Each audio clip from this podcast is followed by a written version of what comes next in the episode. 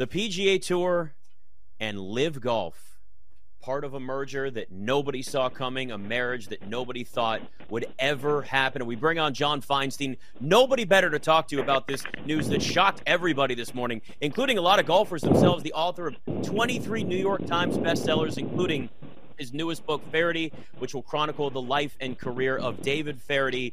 Let's just start with John. Your just your reaction to this news when it came out this morning. Was it shock? Was it surprise? Did it feel inevitable to you? Uh, all three, actually. Um, good question. Um, because I have maintained, and David, who is now working uh, for LIV, as you know, uh, we both believed almost from the start that a merger was inevitable someday but not now, not this soon, maybe two years down the road or something like that. The NFL and AFL merged, the NBA and ABA merged, the NHL and WHA merged, but of course, there wasn't Saudi blood money involved in any of those mergers. So I was shocked by the timing, and as I learned more about the deal during the day, uh, I was very surprised that Jay Monahan, the PGA Tour commissioner, basically folded you know, holding at least three of a kind in his hand um, because LIV has not exactly taken off like a rocket. TV ratings here in the U.S. are, are have been awful. Um, the 54-hole format doesn't really work. Uh, nobody has bought into the team concept that they've been trying to promote, and yet Monahan completely folded. He gave the chairmanship of the PGA Tour Policy Board to somebody from from from Saudi Arabia. Uh, he's going to let all the players back um, who are supposedly banned from the PGA Tour. Uh, he he just he, he he threw in the towel basically, and I think the main reason he did it is, is obviously money is the main reason for everything, but within that context, he didn't want to go to court with LIV and have two things possibly and maybe even probably happen. One, that the LIV suit against the tour, because they they were suing each other, would lead to an antitrust violation for the tour. Because basically, what the tour was saying is we're the only ones allowed to have a, a tour, a golf tour in the United States, which of course is completely untrue. And second, that in depositions and discovery, they might be forced to open their books. They are a 501c6 charity uh, and they don't have to pay any taxes, and they don't want anybody looking at their books to find out exactly where all their money goes. How much of this was a Monahan decision versus, I guess, a group of people? Because it sounds like the players on both tours, the higher ups, sound like all of us that were really caught off guard by the whole thing. Yeah, uh, it's a good point. I think um, Monahan uh, and some of his close, he's got like 40 vice presidents there who paid a lot of money. Um, I think that it was a very closed group that made this decision. Uh, I, a lot of the players, as you've seen today, reacted with complete surprise. Um, not, you know, Collin Morikawa, you probably saw his tweet saying, I, I, I'm really a little surprised to wake up to news about my job on Twitter uh, and a lot of players feel that way. Rory McIlroy's been very quiet today. You know he's upset because Monahan basically set him up as his shield. And so I think it was a very close group because they wanted to keep absolute secrecy about the whole thing until it broke. And I mean, we know obviously in the end money talks, and this is certainly another situation where there was a ton of money right. involved for the PGA Tour, and that's why they went out and they were spending all this time trying to trash the Saudi money, and, and all of a sudden it's wait, oh, you're going to give us that money now? Oh, we've we've certainly changed our minds here. But you know what? What does that mean? You you talk about players obviously speaking out against the you know all of LIV Golf at the beginning, the ones that stayed loyal to the PGA Tour.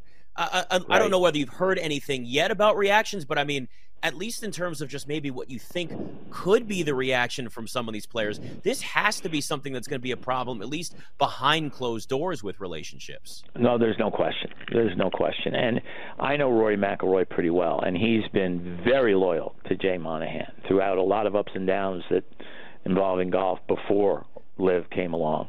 And I, I feel very certain that he's going to go in and say, wait a minute, you were saying – how could we do this? Because you knew 9 11 families. And how could we do this? Because how can we look people in the eye and say we're playing on a tour um, that pays us Saudi blood money. Uh, he, Jay Monahan had a quote I read today from an interview with Jim Nantz last year, in which he said, "If you play on the PGA Tour, you can look everybody in the eye and say, I'm, you know, the PGA Tour has never done anything to make me ashamed." Well, you can't say that anymore, can you? and and and as I, I wrote a column for the Washington Post for uh, tomorrow. Um, in which I, not tomorrow's paper, but on, online tomorrow, in which I said, you know, to quote Ricky Ricardo, Jay Monahan's got a lot of explaining to do to a lot of people. do, do, you think there's also going to be not just explaining, but maybe some compensation, John? Because Rory and, and, Tiger now that comes to mind. I mean, some of these guys, it'd be one thing if they passed up hundreds of dollars or thousands of dollars. They passed up hundreds of millions of dollars. So what happens yep, there? Somebody has to make it right.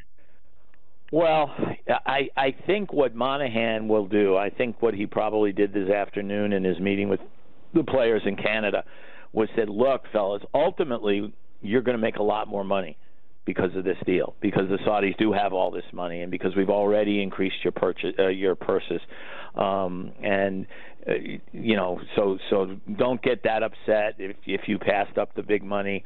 Uh, maybe they will compensate them in some way because they will have all this extra money uh, coming in from the Saudis. The big issue, though, to me, for Monahan and the tour going forward is if you're a sponsor and they get their sponsors are like the biggest things in the, in their collective lives. If if you're a sponsor, do you want to be part of this? Do you, you know if you're trying to sell product in the United States of America? do you want to be part of something that takes this this Saudi oil money? Um, I, I think that will be a big. The players will be quelled because they want to play golf, and they'll be playing golf for more money. And, and I'm not saying they won't be angry, and they should be. You know, whether it's it, it's Rory or Jon Rahm or Jordan Spieth or Rickie Fowler. Rickie Fowler's game was going completely south a year ago. He was making zip. He's playing much better now, but he was offered 75 million to go to LIV, and he turned it down. and as you said, Rory and Jon Rahm could have gotten more than a hundred million dollars. So will they be upset? Yeah, they should be. Uh, but eventually, they're going to say, "I want to play golf. I want to play in the major championships. I, I make a lot of money already." Uh, I remember a famous tweet exchange between Rory and Steve Elkington a, a few years ago. Steve Elkington's a former PGA champion championship champion, if I can say that. Um, and when Rory missed the cut at the U.S. Open, I guess it's six years ago now. Um, Elkington didn't think Rory was upset enough about it, and he said, "This is what happens when you're worth a hundred million dollars. You just don't care anymore." and Rory tweeted back and said, "I care plenty. By the way, it's two hundred million. Um, so Rory's doing fine. Uh, but I, I think that that there there there's going to be some anger. There's going to be some splaining to do, and and there's going to be a lot of splaining to do to the sponsors. You know, how do we? You, you, the only thing that ever got Dan Snyder to change the name of his football team was the sponsors threatening to pull out. We know the power that corporate America has.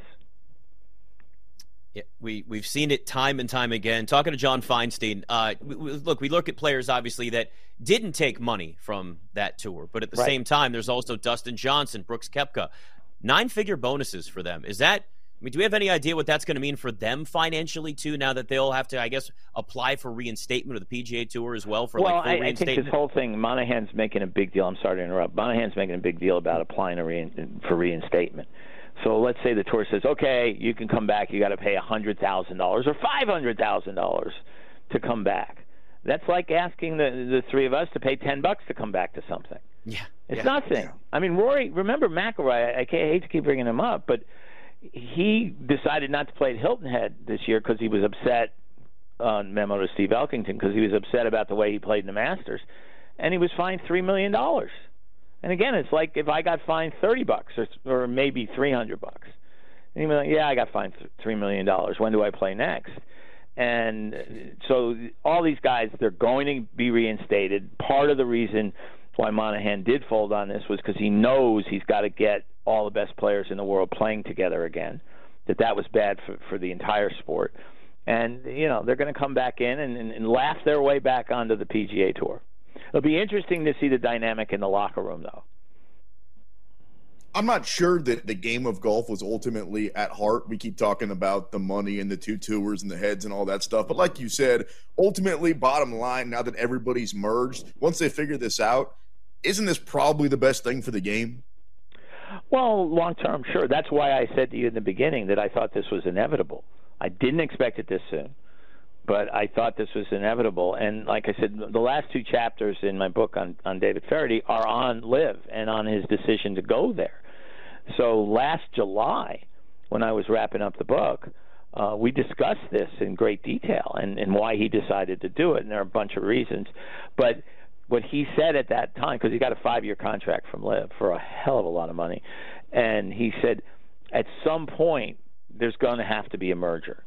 And, and, and, and he felt that it wasn't that big a gamble for him to go to LIV, A, because he knew the Saudis were good for the money, and, and B, because sooner or later everybody has to play together again, and and they will play together again, and it it will be good for golf to have you know it, it hasn't been good for golf that. Brooks Koepka and Dustin Johnson and Bryson DeChambeau, even though he's a jerk, um, haven't been playing in any regular PGA Tour events for a year now.